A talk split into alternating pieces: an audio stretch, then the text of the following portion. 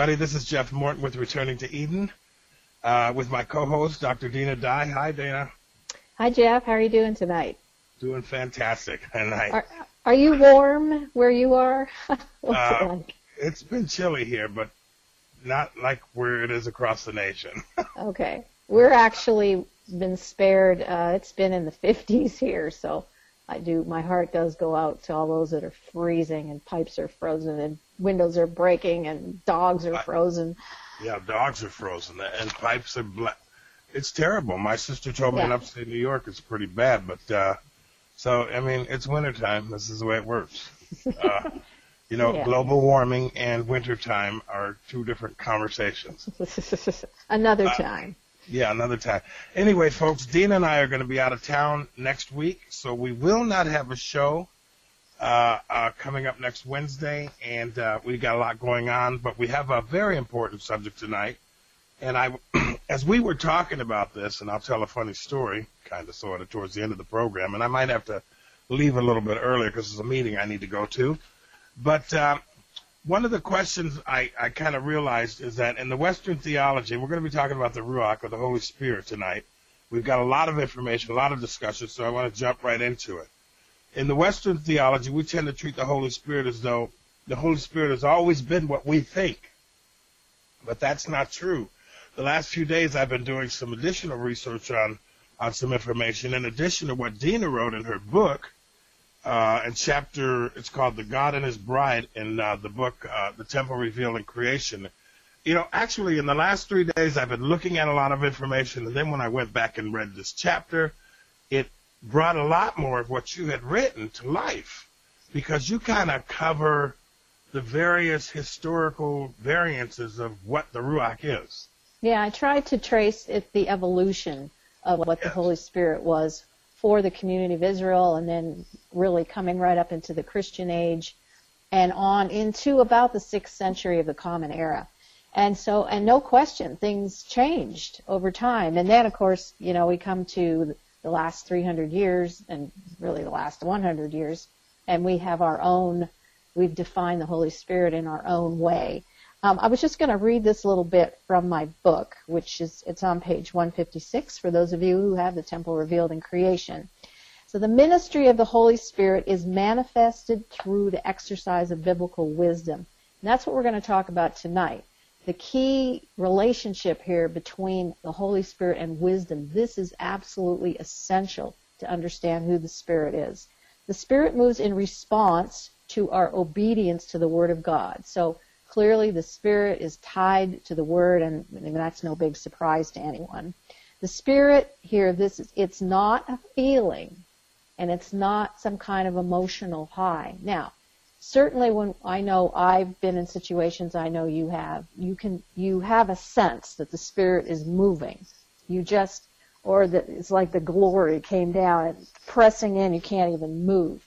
But we have to guard ourselves against interpreting everything from an emotional lens. There's a difference between emotion and the presence of God. Okay. So the spirit uh, is not a feeling or an emotional high. The spirit cannot be manipulated by wishful thinking, hoping, and dreaming. So sometimes we get into this headspace like we're sort of going to conjure up the spirit and make something happen. The spirit is not some ethereal force leading us aimlessly without our permission. A move of the spirit is not represented by excessive babbling, laughing hysterically, falling down on the floor, advancing revelations that violate God's natural law. And so we will talk a little bit tonight about what it means to be led by the Spirit. Listen to the Spirit, be filled with the Spirit, and to walk in the Spirit, especially to be filled with the Spirit. So any of us, I, you know, I was in a charismatic Pentecostal church for a number of years, and I experienced these types of things, and it's just wild. And I, I've seen some real abuses with it. And so when I was writing this chapter, I, you know, you got to go back to the beginning, like where we always end up, if we're going to have any hope of understanding who the Spirit is. And ha- to help us understand what it, what did Paul mean when he said, "Don't you know you're the temple of the Holy Spirit?" That's kind of a big deal. So everything, to my mind, we take it back to Genesis one, of course, and as we have been beating the drum, we're looking at the pattern of building a house, right? That's exactly what creation is, is to build a house. Now, I've talked about the tripartite structure that every temple had. The, the, the, every temple was divided into three parts. So the tripart structure of the universe, if you will, was heaven, earth, and sea. Those are our three courtyards. So as the building process goes on, once it's completed, then we fill those spheres with something. So it's like you fill a house. You know, once you're once you've built the house, you got to move in, and then you're going to hang your pictures and put in your furniture. And even that's not enough because the people have to go in the house and live. That's key. So if we go through the creation week, uh, we see heaven, earth, and sea. Then heaven will be filled with celestial orbs and planets and things like that. The earth will be filled with fruit-bearing trees and grasses and ultimately Adam, Adam and Eve. And the sea will be filled with the fish and the sea monsters. So each one of those spheres will be filled. This is the concept of being filled with the Spirit. It is to fill a sphere, to fill a house with what? Ultimately, the presence of God. That is essentially what we're saying about the Spirit. The Spirit is the presence of God filling a house. And of course, creation's temple at the end of seven days is filled with the presence of God. And that, I can't, I mean, that is, that is just fundamental in all of this to, to being filled with the Spirit. Now, the one place we have it mentioned in uh, the first chapter of Genesis, if you remember that the Spirit hovered over the waters. In the story of Noah, which is also a repeat of building a house with the, with the ark, we have the Spirit hovering over the land. And then we have with, with Yeshua at his immersion, the Spirit hovering once again, remember, appearing as a dove, alighting on his shoulder. And the idea of hovering, rachaf, is a picture of a mother bird hovering over her nest, protecting, feeding, taking care of her chicks. And that is the picture of the temple. In fact, you can find, uh, I know Raphael Patai talks about it quite a bit in his book, the Messianic text, there's a whole chapter on this idea of the temple being described as a bird's nest, so that the mother bird is hovering over the nest. So the concept of spirit, everybody, I many know, Ruach HaKodesh is feminine. So going, uh, Jeff and I were talking before the show, we don't have really, much of our information comes from Second Temple period literature, going forward. We just really don't have a lot of information about this if we go back to the ancient Mesopotamian period, you know, back 5,000 years ago. We don't have a lot of information coming from the cuneiform tablets, etc. What we have, of course, is that information in the Bible. So the idea of the spirit hovering over the water. So there, this is giving us a, a clue into creation and as Jeff and I were talking, you know, it takes two to tango. You you're not going to produce anything without a male and a female. So we this is a difficult topic, um, and as as Jeff did mention, I wrote about it in chapter five of my book, Temple Revealed in Creation, and I would highly recommend getting that and reading it. it that chapter covers just about every angle and dangle of this. And so the idea of bringing forth life, you need obviously male and female to do so. So um, I'm going to give Jeff a moment here to, to talk because what I want to address in terms of the spirit is the concept of wisdom. But before I get into that, uh, let I'll take a breath and Jeff, you can jump in here. Well, folks, the last three four days when we when we were going to discuss this conversation uh, I started doing some research on my own, and I had never really done the kind of research that I was doing uh, in the last three days. You know, I was looking for any kind of information. Uh, of course, the phone rings. um, I was looking for any kind of information based on various time periods, ancient Near East covenant time period, uh, the time of Noah, the time, and so, and I began to realize that the Holy Spirit isn't what we have always thought it to be in the last 300 years. And it just depends on what century we're talking about because in the ancient world, their concept was a little different than ours, quite a bit different, but also throughout the course of time, it changed several times mm-hmm. to what the concept of the Holy Spirit was. And finally, one of the common things that, that was fluid in all of this is wisdom. Yeah. What, whatever this thing is that we've, uh, I could, I could get a little humorous here, but I don't want to. Whatever it is, it's fundamentally promoting wisdom. Yeah.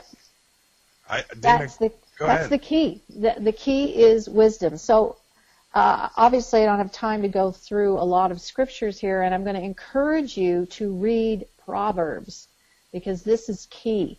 Proverbs, which in Hebrew is mishle, means dominion or rulership. This is Proverbs was how a king ruled his house. Now, we can make practical application today for how we should govern our own homes, but this is fundamentally was given it was the wisdom of Solomon's mother, who was, of course, Bat Sheva, which means daughter of seven. She was a shadow picture type of the Holy Spirit, the sevenfold Spirit, and she poured out her wisdom to Solomon so he could rule uh, his his kingdom.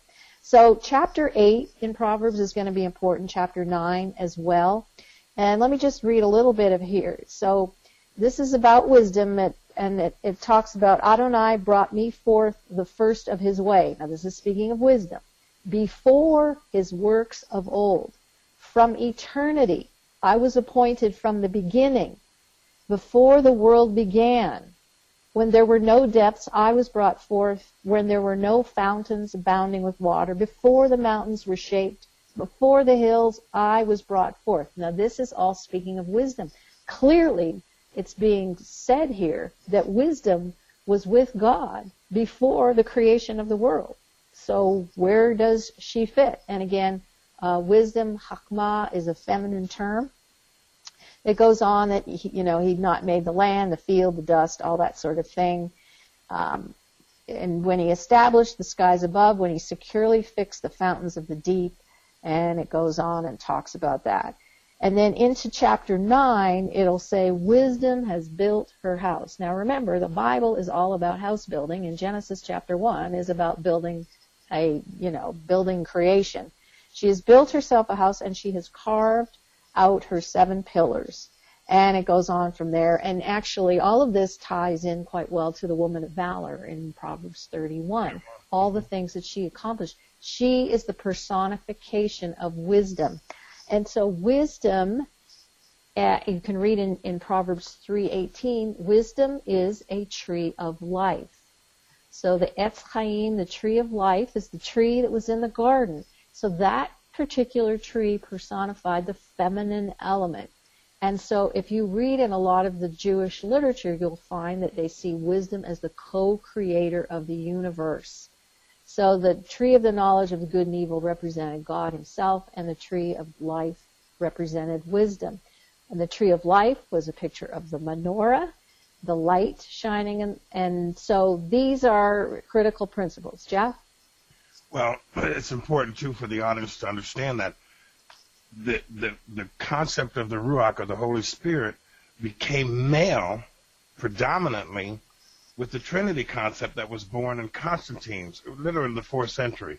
Yeah. But the, the whole concept of it switching from being feminine, female, Malkut, if you will, mm-hmm. all happened with the rise of the Catholicism in the Catholic Church. And of course, now we have Mary. In a way, it's kind of a replay of what they did with the Asherah. Now we've got Mary kind of filling that role. Folks, I know you won't understand this if you don't understand what we're talking about, but we see this whole pattern of something that really wasn't the case, born all over again in the fourth century, but the Christian world turned the Ruach into a man, into a part of God, into something other than Right. Well, they didn't lose the concept of wisdom, but the concept of what she had always been up until that point was now she was male. Yeah, and that pretty much was done, finished, seal of approval by the sixth century of the Common Era. And one of the things I do in my book is I trace the whole story of how that happened, which uh, we probably won't get to tonight, maybe uh, maybe in our next show. But um, the, the the idea of wisdom and the Holy Spirit are basically one and the same. I, I can't stress that enough. So Etz Chaim, the tree of life, and that presence was in the garden.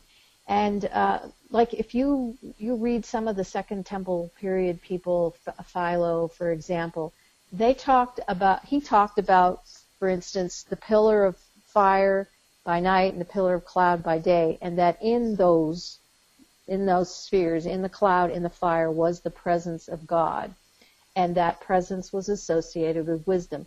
Again, when you build a house, you need to fill it with the people. And so the house was filled with the presence of God. So, in essence, the presence of God, the Holy Spirit, and wisdom are really kind of synonymous terms, if you will. So, wisdom, um, it's significant because wisdom associated with the tree of life, associated with the Torah. So you read the book of Proverbs, and it is filled with language of how to live your life. It is filled with Torah principles.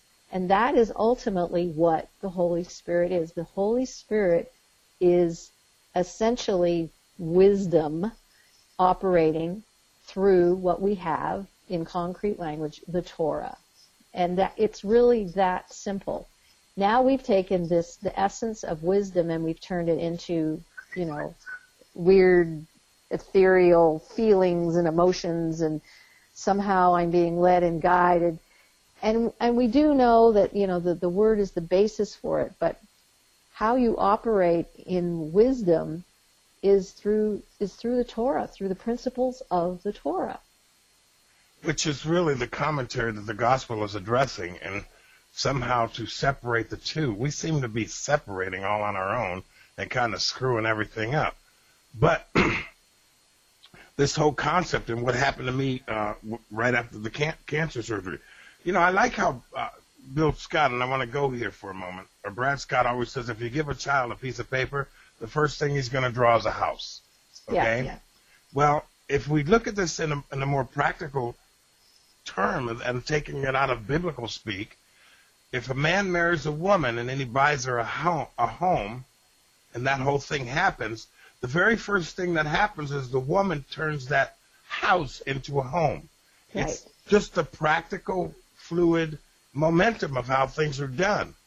And, you know, the concept of women are to bake cookies and all that stuff, that's not what I'm implying here, nor am I implying that you are to be the baby makers and that's your only function. I'm simply saying that once you bring the woman into the home, then she turns the house into a living place, into a dwelling place and it's just the natural order of things. You can't you can't disconnect that from from what we're talking about because that's exactly what happens. The wife says, I want this over here because it makes more sense, and I want that over there because it makes more sense, and I want this room for that child. And, the, and so pretty soon you have a home, but it's because of the wisdom of the wife that brings this whole thing together. I really believe that, and I had an experience where six years ago, well, when I had the cancer surgery, I had an encounter with the Father, and what He showed me was it was the genesis of the book that I have not finished or published, and there's a long story behind that. I won't get into that now. But what He showed me was the reason all of this works is not because of what was made, but because of the wisdom and how it was to function. And that was directly tied to women. And I we don't have enough time for me to talk about that. But it was like if you take a remote control, and I've said this many, many times, you put two batteries in it. If you put the first battery in it, it doesn't work, but its purpose is to help things work. You put the second battery in the, the remote control, everything that that thing is designed to do now works. And that's what the Father showed me about women. They are what make all of what He's done work in conjunction to the man who builds the house and now the woman makes it work. And that's what the Ruach, or the Holy Spirit, or the presence of God, is really all about. Making life work. Yeah, the functionality, making, you know, making things function as they're supposed to. Um, I just I wanted to mention too because uh, another word that kind of gets thrown around, Shekinah or Shekhinah, which just means indwelling presence. Yep. And so the the Second Temple period writers would, and this really going into uh, the first, well, probably third century too, up to that point, that the Shekinah became the essence of who this, the the Spirit was, the presence of God, uh, functioning within the within the context of His house. That's really the key. Um, and so we see that you know the house, uh, as the in the creation week, it everything is described in, in architectural terms. So wisdom is associated with building in in terms of architecture. And uh, I don't have time to go into all of the different artistry, artistry, et, et cetera, et cetera. But, anyways, um, we contrast that. See, because it is wisdom is a concrete thing based on Torah principles, and it's why the book of Proverbs is so important. If you want to have a great house, if you want to run your family the way it's supposed to, apply the principles that are in the book of Proverbs. So the opposite of wisdom that we see in the book of Proverbs is folly. So, and folly is described as the harlot, which is how Israel is described when she goes and worships other gods. So we have the essence of this woman, wisdom, and then the con- the contrast with folly or the harlot. And I would suggest uh, the the harlot really the opposite of wisdom maybe not the opposite, but wisdom is identified with truth. So the opposite of truth, of course, is lies.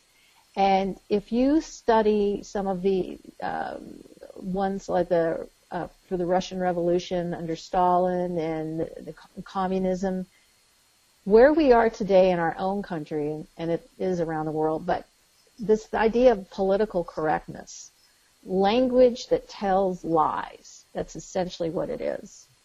Bingo. So there are only two camps here. You know, there's the kingdom of heaven, governed by wisdom, by the Torah, by the principles of the Torah that bring life, or there's the the other kingdom, which everything can be lumped in, which the essence of that kingdom is lies and destruction. It brings death. Like those are the only two places that you can be. You know? And so when when we see this this political correctness take hold everywhere and that violates the language and destroys the meaning of words, uh, this is this is actually communist in its its orientation. And so one of the things I encourage people, it's a bit off topic, is that we we go back to calling things by their name and what they are, the function that they have. Because when we fall into the trap, we end up being you know, part of it. And there, I mean, there's a myriad of words that have now changed, but I try my level best to use them as they once were. Because the farther we move from this, you know, the farther we are from the kingdom. Everything needs to, you know, take us back to walking according to the statutes of the kingdom of heaven. And well, you'll find that is in wisdom in the Torah and the book of Proverbs perfectly encapsulates that. Well, I mean, that's it's true. I mean, there's a right way to do things and a wrong way to do things, and it doesn't matter what your subject matter is. There's an option in either one, and if you don't understand the biblical options and the things that God set them to protect life, to protect us, if you don't understand that, then it's chances are it's because we're doing the wrong things. I'm going to tell a story before we end. You know, if I Yeah, go ahead. Go ahead and tell. when I was about 10 years old, I went to a, uh, a friend of mine invited me to a church, and the church was a black church uh, um, in Rochester, New York. And I had never really been to a church per se, so I went. And this was uh, some of you who listen uh, in my hometown. This was over by the farmers market. That's what I remember on Bay Street. But anyway, I was in that church, and this really heavy black woman. Uh, I'm 10 year old kid she caught the quote unquote Holy Ghost. Now, all of a sudden, this woman stood up and she started flailing her arms and she started losing it. And then pretty soon, the pew that she was sitting in, uh, it was on the ground. She knocked the whole pew over and she was almost like she was having a spasm, okay, or a seizure or something. And in the process of doing this, she kicked this elderly woman in the head and cut her forehead. God. Now there's blood all over the place. And there's people trying to right the bench. And there's other people that are saying, Oh Lord Jesus, oh Lord Jesus. And they're just praising this momentous thing that was happening. I'm a 10 year old kid. I see people picking themselves up off the ground, a woman with her head bleeding. And I went, If this is the Holy Spirit, I don't want none of this. Never went back to that church again.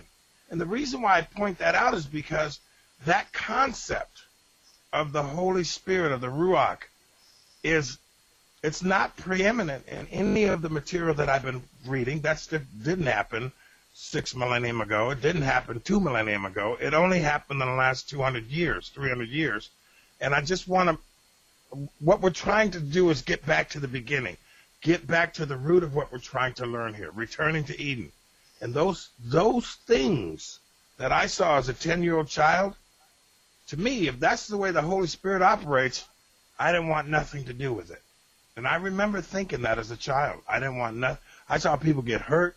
When we left to leave, there was an ambulance taking this old lady to the hospital. I went, okay, I don't want nothing to do with God if it's violent. And that's what we have accepted. Mm-hmm. Yeah. And so, once again, I mean, it's really Proverbs is key. Proverbs was basically uh, the words of Bathsheba, Bathsheba, the wife of the King David and the mother of King Solomon, was the wisdom that came to give to, to impart to her son the king in order for him to rule the kingdom. And I'm just going to kind of close out here. Uh, just I'm going to read a little bit from the book because I talked about the spirit being compared to a mother bird who builds her house or temple. Same concept. But a mother teaches, she trains, she instructs, guides, nurtures, comforts, and protects her children. And she passes the customs and family traditions to succeeding generations. She molds and shapes character so her children will produce good fruit. She equips her children with knowledge and wisdom and understanding so they are filled with every good thing.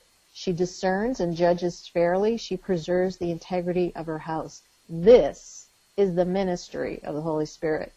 To be filled with the Holy Spirit is to be filled with wisdom. And so this language of being filled with wisdom is very much temple dedication language. Interesting, uh, in the book of Proverbs, I forget which chapter it is, but everybody knows this, train up a child in the way he or she should go when they're all, but that word train is wrong it should, it, it, it's chanach. It means dedicate. And it's actually a picture of the priest dedicating a child to be a priest. And when he is old, he will not depart from it. So um, this is Holy Spirit language. To blaspheme the Spirit is to reject wisdom, the mother. To be immersed in the Spirit is to be filled with wisdom. Once again, to be uh, to be filled with wisdom, knowledge, and understanding um, in order for us to build our homes, our communities, and our nation. And so a house is built when its members follow the commandments and principles that are laid out in the Bible. That is essentially who the Spirit is, and it's personified as a woman perfectly in, of course, Proverbs 31. And the entirety of our whole discussion is all of these things were put in place in order to protect the seed, as you would say, Dina, in order to protect life. And we see through political correctness and all of the things that I don't even want to mention them, they're designed to do one thing destroy life. And that's what we're fighting. So if you're filled with the Holy Spirit, it's because you're administering your priestly responsibility in covenant with the King to do what he asked us to do. Amen. That's all I have for you.